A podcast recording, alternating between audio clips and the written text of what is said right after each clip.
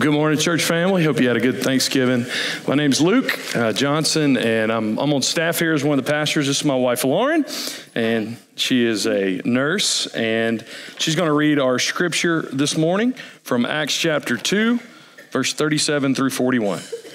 Now, when they heard this, they were pierced to the heart and said to Peter and the rest of the apostles, Brethren, what shall we do? Peter said to them, Repent, and each of you be baptized in the name of Jesus Christ for the forgiveness of your sins, and you will receive the gift of the Holy Spirit. For the promise is for you and your children, and for all who are far off, as many as the Lord our God will call to himself. And with many other words, he solemnly testified and kept on exhorting them, saying, Be saved from this perverse generation. So then those who had received his word were baptized, and that day there were added about 3,000 souls. Thank you. Appreciate that. Thank you. Let's take our Bibles and uh, let's look this morning in Acts chapter 2. We'll be in verses 37 through 41. Just wanted my wife to join me this morning. And know some of you uh, spend a lot of time with family. Maybe uh, you're in town visiting family this morning. Thank you so much for worshiping with us. Uh, just to let you know, it is a, you officially, um, I'm giving you the green light. You can start listening to Christmas music now, okay?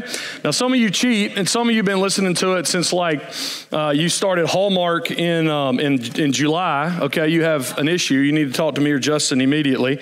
Um, Ryan can also give counseling on that. But anyway, it's okay to listen to, to watch Christmas music now. I was talking to a friend last night, and uh, he said, as soon as the Halloween decorations came down, like the same day, he said his wife looked at him and said, All right, the tree's going up today. And he was like, Nah, let's, let's wait. And she's like, No, the tree's going up today.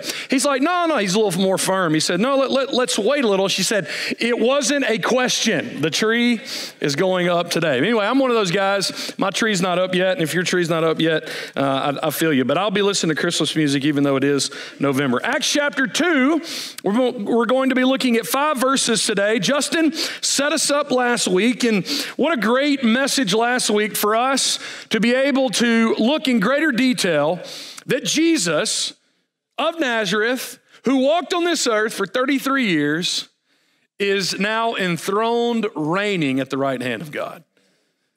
For all eternity, he, as Son, as God, with Father and Spirit, but he has been exalted back, given the glory that was with him before the foundation of the world, and he is ruling and reigning. And it was important for us to spend an extra week there because oftentimes we can think of Jesus in an American or a cultural setting that he is a, an American deity or a Western Hemisphere deity, but the scripture says that's not the case at all. We were probably the, one of the last ones to hear about him, right? This is the Lord of every man, Lord of every woman, the Lord of every human, the Lord of Jupiter and Saturn, the Andromeda galaxy. He is ruling and reigning over the entire universe. And the Bible even says that he upholds the universe by the word of his power. This is this Christ. And so Peter has preached and we've spent probably a month in this. And this week in small groups, you're going to have a question at the end just to kind of think through this entire setting because everything that we have talked about has happened in one day. This entire chapter 2, verse 1 through where we'll end in 41, this is all one day. The Spirit falls on the apostles and the believers in the upper room, about 120. They begin to speak in known languages. They begin to get out on the street. A crowd assembles. Peter preaches. He explains, as Justin walked us through, he preached Christ.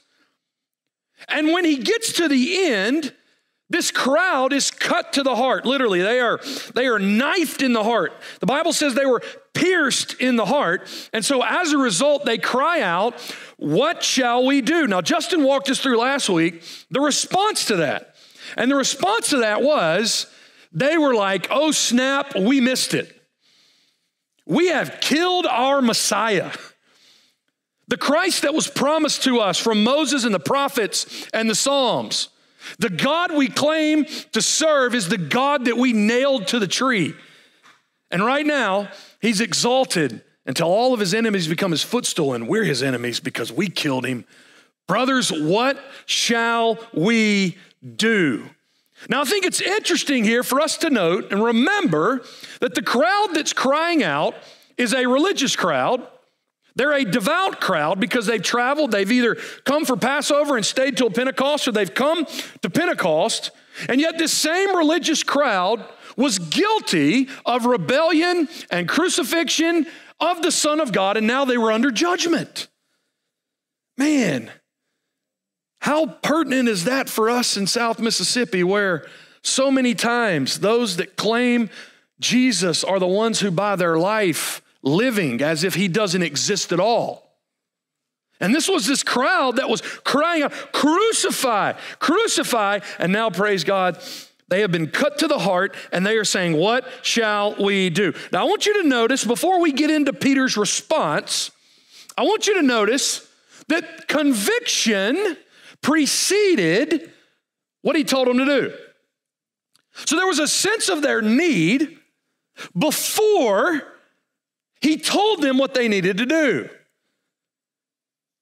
Our failure, oftentimes, in American evangelism is that we tell people how to be saved and we never tell them why they need to be saved.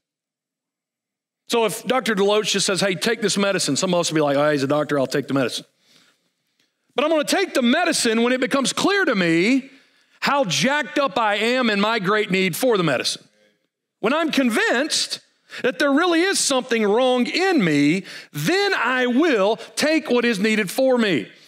A great preacher of old that a lot of us younger dudes look up to is a guy named Martyn Lloyd-Jones. He was a medical doctor and then he went into ministry. As a young man in his mid 20s, he left ministry and went in, or left the medical field and went into ministry. And he was such a good doctor that even though he pastored in London, years later, the royal family would call on him to attend to some of their medical needs. He, you know, he was a pastor and a doctor combined. We call him the, the, the good doctor. What brought him to Christ was when he was an apprentice serving with one of the most notable doctors in England. He had access to private medical files that he would review and be able to study. And what he found was is that all these famous people, these rich people, these notable people in England had crazy, horrible medical conditions inside them that they hid with their wealth, their notoriety. And what happened was Lloyd-Jones began to be personally convicted that there was a deep problem deeper than cancer, deeper than a sexually transmitted disease, and it was the problem of the human heart. And you see, that's what's happening here in Acts chapter 2. The cry is, What shall we do? Because they are now convinced that they have a problem. And so they are crying out, What shall we do? Salvation comes to those who first understand their great need. It's a great question for us to ask in our own life. Why do we believe in Jesus? Is it because we just tacked him onto our life, or is it because we became convinced that nothing but him could fix the condition of our hearts? I find it interesting here that Peter didn't preach heaven, he didn't preach happiness, he didn't preach prosperity, he didn't preach blessing. Justin walked us through the only thing that he preached here was Christ. and Christ is sufficient. The preaching of who Jesus was and the preaching of what they had done to him brought conviction. And so now we get into the passage this morning. I do want to make note before we actually look at what Peter said. I want you to see first what Peter did not tell the crowd. And I'm going to put all these up at once because this is important because in, in our day, and not just in our day, in, in previous generations, the, the battle of the church to preach the gospel to the world is to really view the world as hostile to God. And what we like to do is we like to water down our view of ourselves. And in some ways, we like to up, uh, we like to exalt and raise up what people think of us. And so what happens is when the word of God stands in contrast to culture, to sinful humanity, Either A, we don't want to believe it's that bad, or we don't want to present it as that bad in, in case someone were to look at us like we're crazy. And so, what we've done is we have watered down the condition of the human heart, and we've watered down God's command to the human heart to be fixed. But I want you to see that Peter didn't do this. Now, here's some things that he did not tell them. I'll just throw them up at once, and you'll see how applicable they are. So, he, so he didn't tell them to be a better person. He, he didn't tell them that they needed moral improvement. He didn't tell them that if they got just a little better, they would fix this great guilt and shame that they were feeling. So applicable in our day, right? We're, we're convinced that when we get to heaven, there's going to be scales, and here's a good side and a bad side. And if our good deeds outweigh our bad deeds, then we get in. And magically, we think like Peter's chilling at the gate, right? Hey, Peter's not there; he's worshiping at the feet of Jesus. Okay, that's where that's where Peter is. But there's no scale in heaven. And our moral deeds, our good deeds, will not be weighed against our bad deeds because the Bible says the very best thing that we can drum up is like garbage. It's like a filthy, nasty rag in God's sight. Our righteousness can never, our works can never meet God's standard. So Peter did not say, try a little harder, do a little better, and you'll be right. He also didn't tell them that they needed to go just to a religious service and they'd be okay. Many people in our day think that if they just get back, quote, in church, that will fix their problem. Get on Highway 84, take a left at the red light, pull into the, uh, the Roses parking lot, open up the door to Little Caesars, and go stand in there for five hours. You will not become a $5 hot and ready. It does not happen. Cross the street, go to Wards, stand in there. Now, I know I'm a big one, but you won't become a big one, okay? Go to Vic's. You won't become a blue plate special. Go to car lot. Stand there among the three cars now that are in car lots, right? Simply being somewhere does not transform you into what you ought to be. Peter didn't say just go to church. He didn't just tell them to acknowledge God's existence. In our day, in our place, some of us probably know people that are atheist or agnostic. We meet those people, we love them, we serve them, we have compassion for them, and we share truth with them. And we pray that God would change their heart. But he did not call them to a generic belief in God. He just didn't say, if you just acknowledge God's presence and acknowledge God's existence, you're good. Because he's been preaching for the last 20 verses about a personal God who's come down from heaven who they killed. this isn't God in the abstract. This isn't God in the generic. This is God who has revealed himself in Jesus Christ. The, the, the verse in James always shocks me when, when you read it in James chapter 2. It, he says, You believe in God? Well, good. The demons believe that, and they are more respectful and more fearful of God than you are because they tremble when they think of God. So Peter didn't call them to some generic belief in God. He also didn't call them, and this is applicable to us, to repeat a prayer.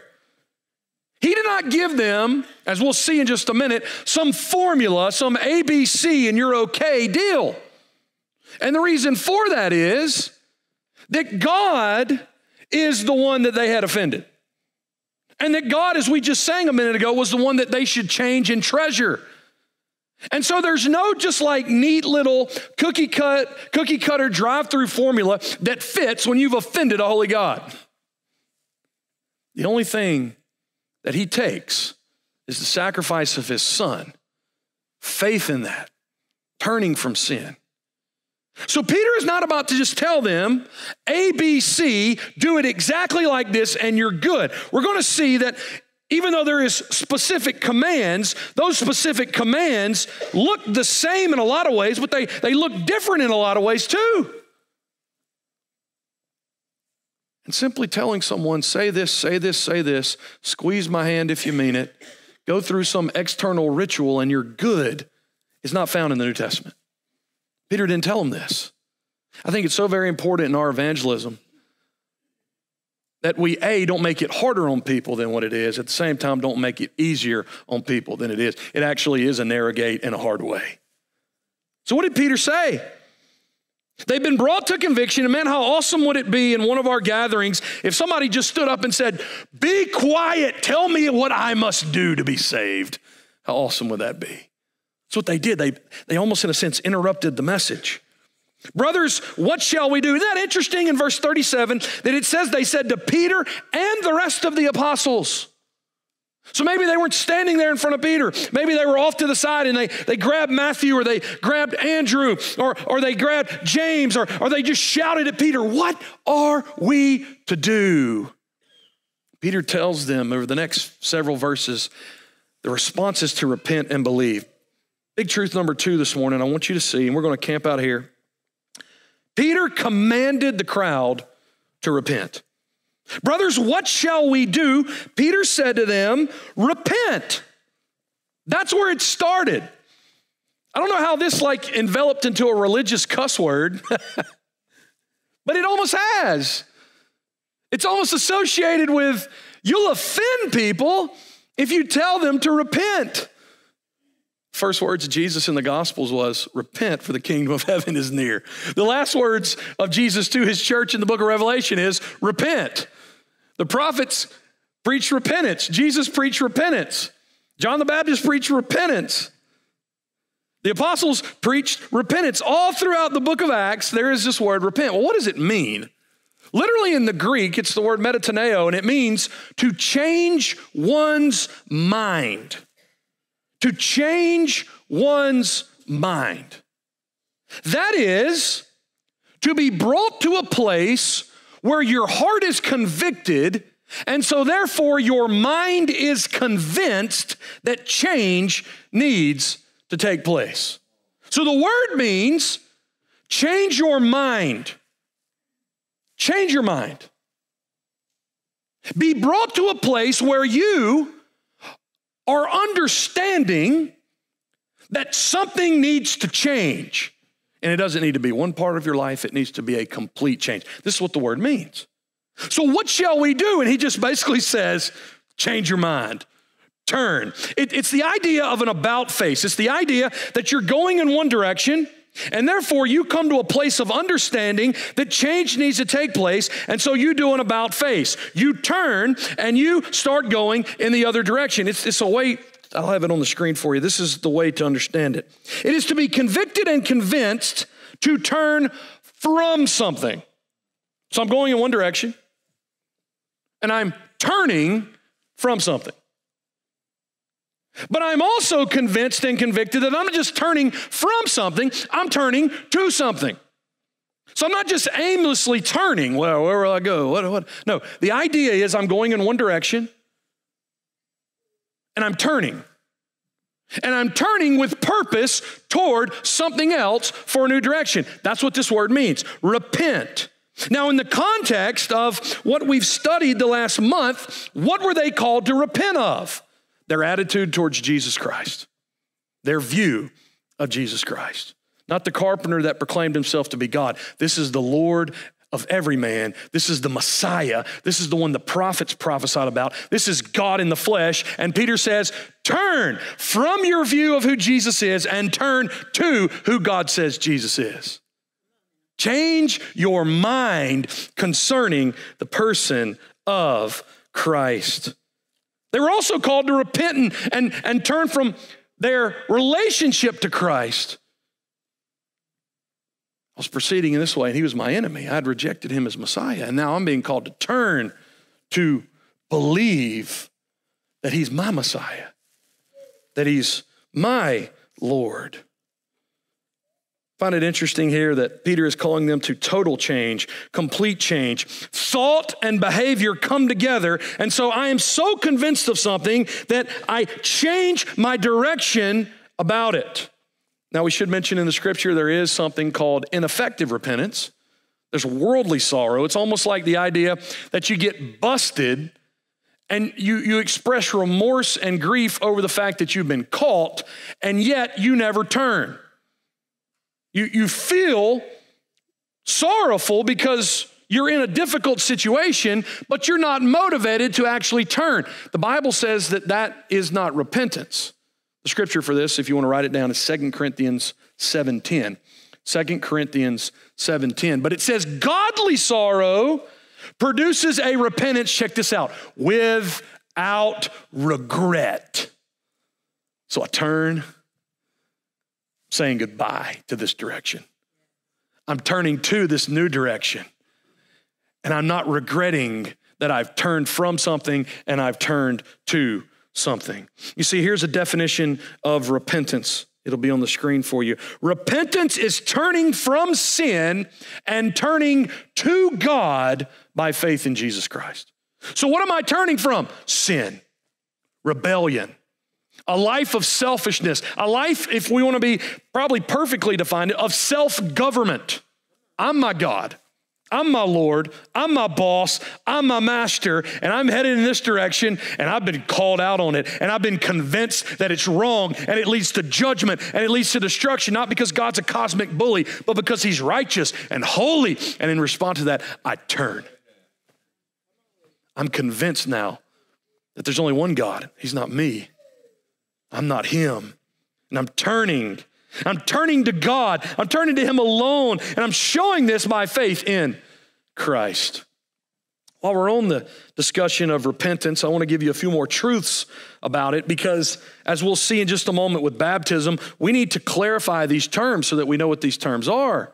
So, repentance is to turn from something and turn to something, but I want you to see in the scripture also, repentance is commanded by God. So, this isn't optional. And when Peter's preaching this, it's in the imperative mood in the Greek, so he's saying, this is a command. This isn't optional. This isn't like for if you want to be a little more, you know, deeper in your walk, repent. No, this is fundamental. You don't become a Christian unless you repent. Mark chapter 1, verse 14 and 15 says, The time is near, the kingdom of God is at hand. Jesus says, Repent and believe the gospel. Mark chapter 6, verse 12, he sent his apostles out, and the Bible says when he sent them out on a little short term mission trip, he sent them out to tell people they should repent. We're here. What are you going to tell us? Repent. This kind of flies in the face of how we're told to do things nowadays, right? We're told to make things so nice and so comfortable, and God will adjust to us. No, God is commanding us to repent. In Luke chapter 13, verse 3, Jesus said, Unless you repent, you will perish. Acts chapter 17, Paul on Mars Hill says, God commands people everywhere to repent. And Paul, later on, talking about his ministry in Acts chapter 20, verse 21, says, Among the Jews and the Greeks, I called them to show repentance towards God and faith in the Lord Jesus Christ. So this isn't optional. Repentance is commanded by God. But you know what's so amazing? See, see both sides here. It's a tough thing, but check this out. Repentance is a gift from God. The Bible says that. Just, just flip over to, to chapter 5 in Acts with me real quick. I just want you to see at least one of these. It won't be on the screen, so just uh, if, you, if you got a Bible, Acts 5, look at what it says in verse 31, Acts 5 31. Talking about Jesus. Jesus is the one whom God exalted to his right hand as a prince and a savior to grant repentance to Israel and forgiveness of sins. So check this out God is not only demanding and commanding repentance, God is granting the repentance that he commands. Isn't that good? That God helps us to repent. Because knowing us, we'll, we'll look for a escape hatch, right? we'll look at a way to not repent. And the Bible says that God grants this repentance. In Acts chapter 11, verse 18, which is a huge verse for all of us, Peter gets back from preaching the gospel to Gentiles and they get saved, and the Jews are like, dude, you ate among Gentiles. And so he tells them the story, and they get really excited. And you know what they say? God has granted even the Gentiles repentance unto life. We're saved this morning because God helps us repent. God enables us to repent. God works in our hearts and brings us to a place of repentance. And 2 Timothy 2:25 we're told to pray for our opponents and our enemies that God would grant them repentance. So on one hand God is commanding us to repent. You see the preaching of the gospel many times is to people who don't want to repent. so God works in their hearts to enable them to repent. And some of you struggle how can I turn from my old life? How can I let go of this sin that destroys my life? Check this out. When you turn to Him, He will bring that repentance. He will help you, He will strengthen you. He will, by His grace, enable you to kiss the old life goodbye. And when it sneaks up through the crevices and tries to bring you back, He will hold you fast. Repentance is not something that we do one time and never do again. When Jesus said it in Mark 1, he said, basically, repent today and spend the rest of your life repenting. I repented last night. Repented, I'll probably guarantee you, I'll probably repent before lunch or after lunch. We find ourselves in a lifestyle, a lifestyle of, of fighting sin, But when we sin, guess what our response is? We repent. Lord, the, the direction of my life is you. I've said goodbye to sin, and occasionally when I go that way, I turn back. God helps me and graces me. And let me just also mention this to you that repentance is necessary for someone to be saved, it's, it's not optional. Now, check this out. This isn't a work. Now, don't think it's a don't, don't, don't get in your mind that repentance is a work. Now, this is why. Because if you right now were to say, I repent, and I'm turning from sin, and let's say that you never sinned the rest of your life, and today was the hinge. Will you, living the rest of your life sin free, will never cover what happened before the hinge from today in the past? So all the repentance now doesn't cover that. Repentance is not a work, but God demands it. Why? So if there's somebody that's on trial, let's say they stole a bunch of stuff, shoplifting, we'll make it semi misdemeanor. They just go through and steal stuff. I don't know if that's a felony, tell me. Anyway, um, so they're standing before the judge and they're, you know, condemned and trying to defend themselves. And the judge is going through his mind how he's going to act the situation and maybe show a little little grace. And and the person says, well, I really wish you would let me off the hook because there's like four other stores I hadn't hit yet, and I, I can't go to jail because I need to go hit all these other stores. When I hit Walmart last time, you know, didn't get all the PS5 games I wanted. Can you just let me back out so I can go grab those? That, that's not repentance, right? Forgiveness can't be shown. Again, medical professionals can't help people who do not want to help themselves, who do not want to admit that they have a condition.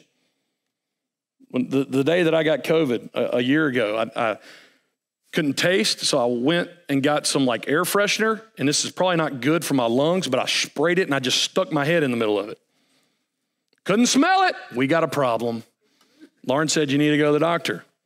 If I would have just stayed at the house, because I had a rough case of, of, of COVID, it was, it was rough. Um, it would have been rougher than what it was. And so here they are saying, What shall we do? That is not a heart that says, If Messiah comes again, we will kill him. That is a heart that says, We want our heart to be changed towards Messiah. So repentance is necessary. It's not a work, but it's necessary. So he commanded them to repent, which begs the question this morning have you repented? Have you turned from sin? Has your attitude with sin changed? Has your relationship with sin changed? Has your relationship with God changed? Have you not only turned from sin, but have you turned to God? You used to hate Him and love sin. Now do you hate sin and love God? We find ourselves people who are truly converted, even though we will sin. Our heart has been changed towards sin. Our heart has been changed towards God, and now we desire Him above all things. So Peter commanded them to repent. But I want you to see third this morning. He also commanded the crowd to publicly identify with Jesus Christ. Now, when they heard this, they were pierced to the heart, and they said to Peter and the rest of the apostles, Brothers, what shall we do? Peter said to them, Repent, and each one of you be baptized in the name of Jesus Christ for the forgiveness of your sins. Now, this is a tricky one because many people have taken this verse and they have basically put, said, said a few different things. Number one, they've said that baptism brings about forgiveness of sin. So, baptism is necessary. If you haven't been baptized, your sins haven't been forgiven.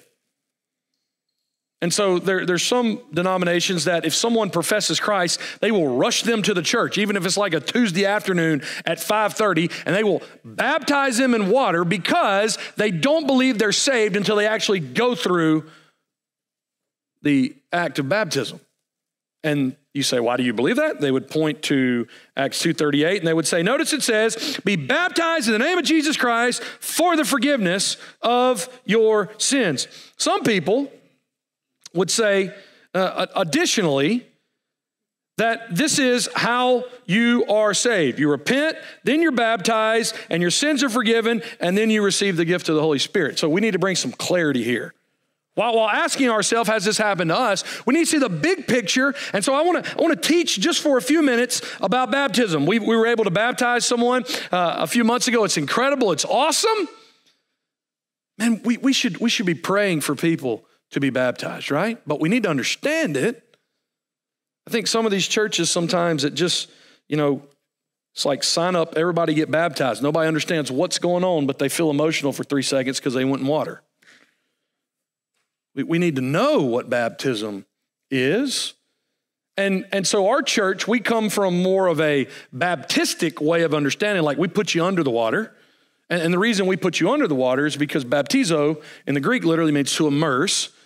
And Jesus, when he was baptized, he came out of the water. Now, I'm not, I don't want to die on this hill. I'm just explaining to you, okay? I'm explaining to you why Ryan doesn't take like water and then pour it on somebody's head, or he doesn't, you know, take a little shaker and salt you with water. Because the normative expression, the Greek word, and the normative picture in the New Testament is them going down into the water, under the water, and being brought out. And I'll show you why just in a second. So Peter is telling them that they need to be baptized. Now, what's interesting here is that the phrase be baptized is just like repent. It's, it's in the imperative, so it's a command. This isn't optional. But he changes, because there's a crowd there. What shall we do? Repent and each of you be baptized. This is singular, which is really cool. Because he's not, he, he's saying that what I'm telling you is not optional for, for just some of you. It is something that needs to happen with all of you. Each to a man, to a woman, you need to be baptized. But what's even more amazing here is that it's in the passive in the Greek. What does that mean? This is not something that I do for myself. This is something that I allow to be done to me. So here's the idea you repent, you turn to God, and then you submit yourself to be baptized, which is big. I am submitting to what is being laid out to me. I'm not coming making rules for myself. I'm getting in the gospel line and saying, what needs to happen to me, I want it to happen to me. So, this is a personal command, it's a command of surrender. And it was a unique command because most Jews, although we see in the ministry of John the Baptist, people were getting baptized, Jews, kind of general, the general thought among Jews was that only the, the Gentile proselytes got baptized. So if I was you know, a dude from wherever, and I'm convinced that the God of Israel is the, the, the true and living God, and I want to follow him, a few things got to happen to me. And one of those is I have to be baptized. So, so baptism, Christian baptism, wasn't like necessarily a new thought where there's water involved, but it was a brand new thought in, in that it was done in the name of Jesus Christ. So Peter looks at these people who, for a lot of them, thought that baptism was something only for the, the, uh, the, the, people that, that weren't born of Abraham. He says, No, you as a Jew must be included in this. And what is it? You must be baptized in the name of Jesus Christ. So, so let's look for just a second what baptism is, and then we can put all this together and what he's really getting at. What, what is baptism? Baptism is a few different things. We're taught in the scripture first that, that baptism is a public confession of faith in Christ. That's what it is. So that's why here at Crosspoint, whenever somebody gets baptized, we, we read their personal testimony.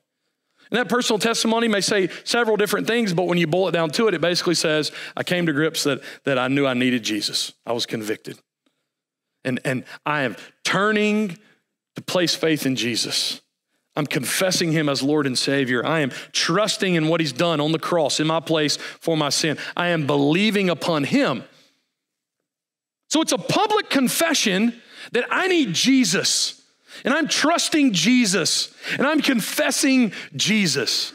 It's a public confession of faith. Baptism also is a public picture of genuine conversion. It's a picture of conversion. It's a picture of what you're believing. Now, think about this. So, in that tank over there. Nothing special about that tank and nothing special about the water that goes in that tank. We don't like pour some, you know, pixie dust in that tank and mix it up real good. And I know the lights are good, but it's nothing from inside the water that's shining up, okay? It's just water. But what a picture. What a picture first of what Jesus has done for me. Right? So what did Christ do? Christ died. He was buried, and on the third day he rose again. So, what makes baptism possible? What Jesus did for me. Jesus died for me. He shed his blood for me. He sacrificed himself for me. He really died. He was buried. He didn't take a nap. He died. Praise God, on the third day, he rose again. But this isn't just a picture of what Jesus has done for me, this is a picture of what the Spirit's done in me. So, just as Jesus died, guess what? I, I'm, I'm dying to my old life of sin. I'm being buried with Christ. And just as Christ was raised from the dead, I am now being raised to new life. That's why baptism is such an awesome picture. That's why the Lord gave it to us. So this is already in their minds as Jews, but he's, he's redefining it. He's saying, listen, this is what Jesus did for you, and this is what the Spirit does in you. You die, and you are raised again to new life. So it's a picture of what happens to every single person that is a believer. True conversion. But it's also a public identification with Christ and his people. Because at the end of this passage, it says that they were added to their number about 3,000 souls. And so the reason why we baptize people publicly, we, we, we encourage baptism to take place in the local gathering, is so that we recognize that this is a new family member. And they're being identified. We see them saying, hey, I'm with Jesus now. And at the same token, we say, hey, they're one of us now. That's why we believe baptism takes place in the local church. That you should just, you know, not, not in the building, but I'm saying in the assembly. So if we were to go out to Big Ten and have big baptism service, as long as the church is gathered, praise God, right? Because it's a way for this person to say to us, I'm with Jesus, and it's a way for us to say to this person, You're with us. It covers all the bases. So it's a great picture. It's a, it's a confession, it's an identification. And so Peter is saying, Repent but you must be identified with Jesus Christ. So when you're turning from your sin, you are turning to God in Jesus Christ. So this is an identification. Yes, he's calling for them to be baptized in water. But the bigger picture, y'all, is so that they can be identified as being marked in a relationship with Christ and with Christ's people. Then we get to the phrase, for the forgiveness of your sins. And we have to ask the question okay, is he saying that unless they are baptized in the name of Jesus Christ, they will not experience forgiveness of sins? Let me just tell you, and let me give you several reasons. Baptism does not save. Now, let me tell you why. This is so important. I'm glad we're covering this this morning. This helps us. How do we know that baptism doesn't save? Now, in saying this, I don't want to de emphasize baptism or, or cause us to lose the value of it, but we need to distinguish baptism, to clarify it, to put it in its proper place. The New Testament does not teach that baptism has saving merit. So we would receive less grace if we weren't baptized than if we were. But I will tell you this the, bapti- the, the New Testament really doesn't know anything about an unbaptized Christian. Now, let me answer these questions and then just give you a few statements on How do we know that baptism doesn't save? First, baptism is not mentioned as a condition elsewhere in Acts. I got a bunch of scripture up here. It'll be on the website. As soon as we walk out of here, you can go to crosspointchurch.org. You can click guide by this sermon, and it's all there, okay? The, the point I'm making here is that when they preach the rest of the book of Acts, they don't tell people that they must be baptized in order to be saved. So we can't interpret it here as that. Baptism always accompanies the preaching of the gospel, but it's never set forth as, unless you are baptized,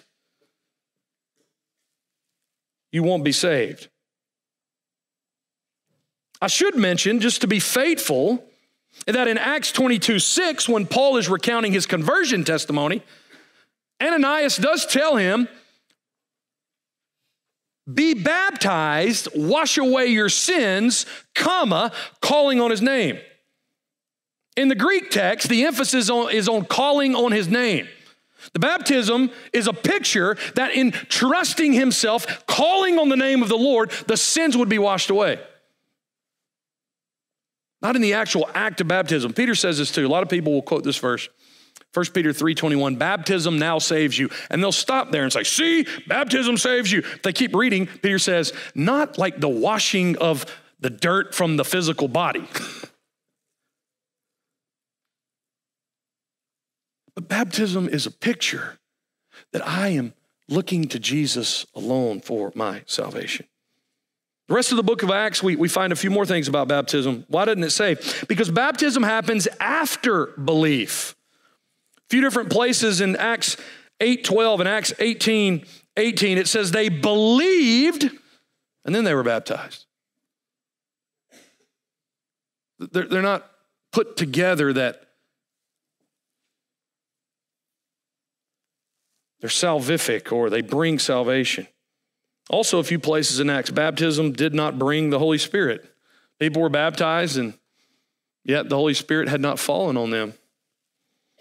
But probably the biggest kicker for me is when Paul is walking through with his drama family, the church at Corinth. He's listing all the people that he baptized, and it wasn't many. And he, he says, I baptized this person, this person. And then he has like a personal side. He's like, oh, I, I think I baptized this person. Can't remember. But then he says this He says, Christ did not send me to baptize, Christ sent me to preach the gospel. Now, why is that important? Because baptism is distinguished from the gospel. So if baptism is included in the gospel, it's necessary to salvation. But Paul says, listen, Baptism happens after the gospel is believed. It's not part of the actual gospel. This is the gospel I delivered for you that Christ died for our sins in accordance with the scriptures, that he was buried, and on the third day he rose from the dead, period.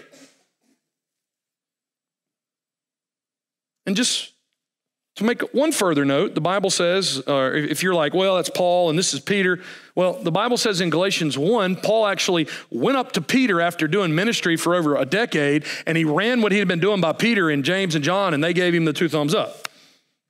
The Bible doesn't say they gave him the two thumbs up, but it's, it's there that they, yeah, keep going, brother, keep doing it. And so Peter and Paul aren't in conflict here.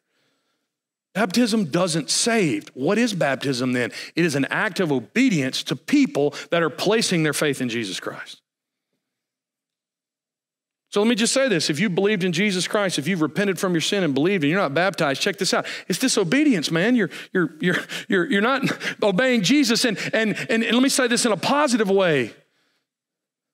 You're, you're, you're not experiencing the joy and blessing of obedience as you could so if you haven't been baptized, but you've been born again, man, talk to one of us. We'd love to baptize you and, and you could express your obedience to Jesus that way. But baptism is, is believers' baptism, those who have believed the gospel. And so, how do we interpret for the forgiveness of your sins? if I get a headache, I, I, I, take aspirin for it, right? I, I, don't, I don't take aspirin to get a headache, right? I take aspirin for it. So the way that we interpret the for here is it's almost like the sense of because or as a result of. Be baptized in the name of Jesus Christ because your sins have been forgiven. As a result of your sins being forgiven. Repent, place faith in the Lord Jesus Christ, your sins are forgiven, and therefore express that reality by being baptized. That's the only interpretation we can take from this passage that matches the rest of the New Testament. So he calls them to identify with Jesus. Finally, this morning, he calls the crowd to believe God's promises. Repent, and each one of you be baptized in the name of Jesus Christ for the forgiveness of your sins. Now, notice this, and you will receive the gift of the Holy Spirit. For the promises for you and your children and for all who are afar off, as many as the Lord our God will call to himself. So he's calling them to repent, to be identified with Jesus, to believe what God has said. Because what was being offered? What was the promise? First, first promise was the forgiveness of sins, that their sins would be forgiven. Can I tell you this this morning? Some of you who know Jesus really need to believe that your sins have been forgiven. Can I just say that to you? Lovingly, it's an insult to Jesus to keep bringing sins up to your heart that he has washed and forgiven and do not go to your account anymore. But some of you, you, you don't know forgiveness. Because every time your sins are brought before your face, there's guilt attached to it, and there's eternal judgment attached to it because there is no mediator between you and God. And all that's left is wrath. But can I tell you, there is a mediator between God and man, the man Christ Jesus. And his sacrifice is not only for our sins only, but the sins of the whole world. And he is the Lamb of God that takes away the sins of the world. And if this morning there is no forgiveness of sins, you can turn from your sins and identify with him and believe in him and trust him as Lord and Messiah, and he will wash and blot out and not count your sins towards you at all in any way. This is a promise. And he's calling them, believe this. He also says there was a promise of the gift of the Holy Spirit. They could receive the gift of the Holy Spirit. You will receive the gift of the Holy Spirit. Isn't it amazing that God just doesn't give us forgiveness and God just doesn't give us blessing and God just doesn't give us peace? God gives us Himself. And, and, Peter is saying here, what, what we just experienced a few minutes ago is for you too. We're not just like some elite group that God only shares himself with. This is for everybody. You will receive the gift of the Holy Spirit. Verse 39, the promise is for you and your children. Notice this it's not just for you, it's for your children, it's for those after you. No matter when you live, this promise is for you. And it's a promise for all those who are far off. Luke, a Gentile here, he uses this term later on in the book of Acts. He's thinking about people that are not close either in proximity or man they're all over the world this is a this is a mission statement this promise to have sins forgiven, and to receive the gift of the Spirit is for anyone, anywhere, anytime. But notice what he says as many as the Lord our God will call to himself. There's a sovereign nature of salvation. So when we stand to preach the gospel, you can hear us as humans. And when you share the gospel with neighbors and coworkers and friends, there's the human side where you're saying, Come to Christ, come to Christ, come to Christ. And man, sometimes it falls on deaf ears. But the Bible says that oftentimes when we do it with our human voice, there is a deeper, sovereign, divine voice that is calling and summoning and inviting them. And if this morning, as I'm up here just reading from a book and sharing the truth of the Word of God, if there's like an inward magnet that's tracking with you and you're drawn to this and you're convicted over your sin and you understand your need to turn, that is the call of God. And it's not something that we should take for granted. He didn't know it to us one time. And for some of us, He's been begging and calling and summoning us. Today, repent of your sin, identify with Jesus Christ, believe in Him Believe in him alone. I was encouraged as I read verse 40, and with many other words, he solemnly testified. That's my life verse, I guess. Many other words, right? Peter didn't stop here he kept exhorting them. And what was he exhorting them? Be saved from this perverse generation. This is a broken generation. It's perverse. Look at what they did with the Son of God. And he would say the same thing to us today Be saved from this generation, be distinguished from this generation. Come while there is mercy. And this passage closes out in verse 41. So those who received his word, they were baptized, they obeyed. They didn't receive part of the word, they received the entire word. And it says they were added about 3,000 souls. What does this mean? that from this day, Peter and the apostles and the 120 believers, they looked at this crowd, at these people that were receiving the word, and they said, We belong to them and they belong to us. And what do you see doing? God putting his church together. Pentecost, right? The giving of the law in the Old Testament, 3,000 people perished, but the giving of the Spirit in the New Testament, 3,000 people were saved. That's how our God works. Yesterday was my dad's 73rd birthday, and he was really happy because Southern Miss won. My mom made him a coconut cake. When I was in ninth grade, my dad was a, a deacon, he was a Sunday school teacher. He had served on a, a bunch of different, and a bunch of different responsibilities in a, in a Baptist church. He grew up in church. Back in the mid 70s, he was voted as the most devoted religious young man in Jones County or something, whatever that is. But to think of Joe Johnson was to think of church and the Bible. And growing up, I mean, I would even call out for my dad and I would, he wouldn't answer, and I would go in there and he would be sitting or laying on the ground. He'd have a book in front of him. He'd be praying for people. He taught me scripture, prayed with me at night. But I remember one October morning in 1997. Mom and I and dad were sitting at the breakfast table getting ready. He's getting ready to take me to school. And he looks at us and he goes, So I got saved yesterday. We are like, What? And we didn't really have time to process all of that. Basically, my father began to share with my mother and I, and he shared with his local church too, that he'd grown up very religious and he had responded to the gospel, you know, as a child because other people were responding to the gospel. But his life had never changed. And as a religious man, he would have to hide his desire to sin. He couldn't exercise it, right? Because his thought life and his heart life didn't line up with someone that's been transformed by grace. Not to say that Christians don't think of sinful things or sometimes even desire to do sinful things, but as my dad began to read scripture, and I didn't really even know this, he had started, God had started working in his heart a year before. And so for an entire year, he had prayed and sought the Lord. And where am I? And this October 97, God brought it to a head and he went and talked to his pastor. And I'm so thankful that the pastor told him this. The pastor didn't try to talk him off and say, hey, you're the best dude I got, you're good. He said, Joe, don't neglect doing what God is calling you to do. And I was blown away by that.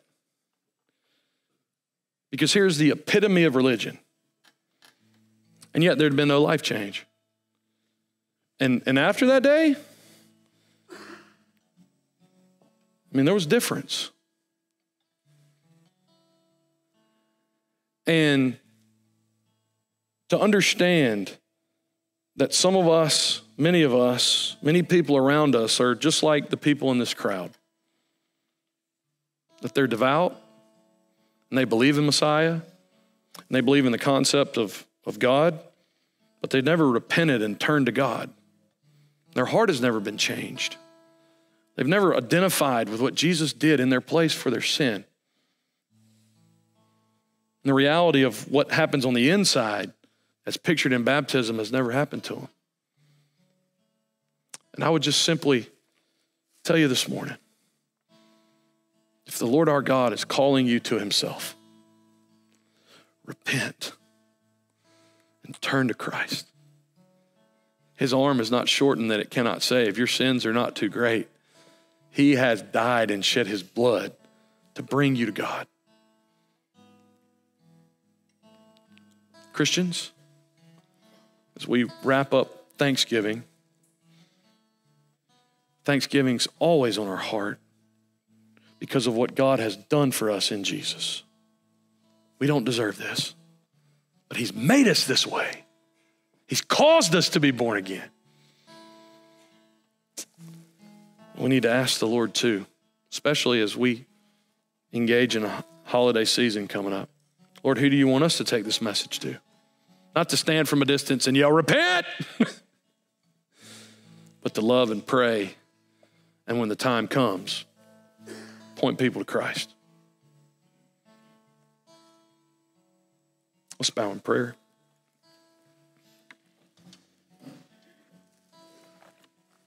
As many as the Lord our God calls to himself.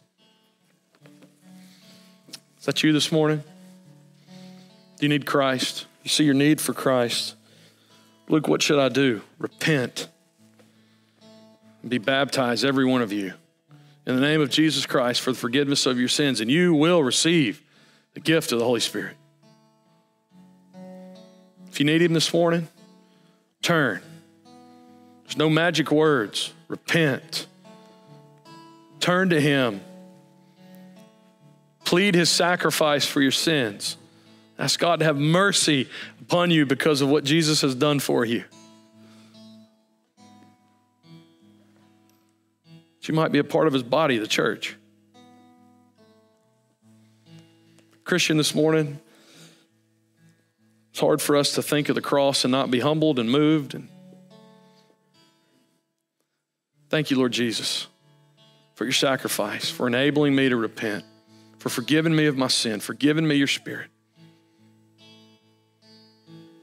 We're going to exalt him this morning. If you need to talk about needing Christ, Justin and I will be at the back on either side of the sound booth. We'd love to talk with you. If you're a believer and Christ has changed your life and you haven't followed him in baptism, come talk to us. We'd love to encourage you to obey Jesus. If you're struggling this morning, you need prayer over something going on, we'd love to pray with you for that too. Let's stand. I'm going to pray for us and then we will worship Him. Lord, thank you for your word working in our hearts. So thankful to know you, God, to be known by you, to be people who are loved by God, to be people that have been purchased by God, and people who are indwelt by God. Work this word in our hearts, sanctify us in truth, draw the lost to yourself. We ask it in Christ's name. Amen.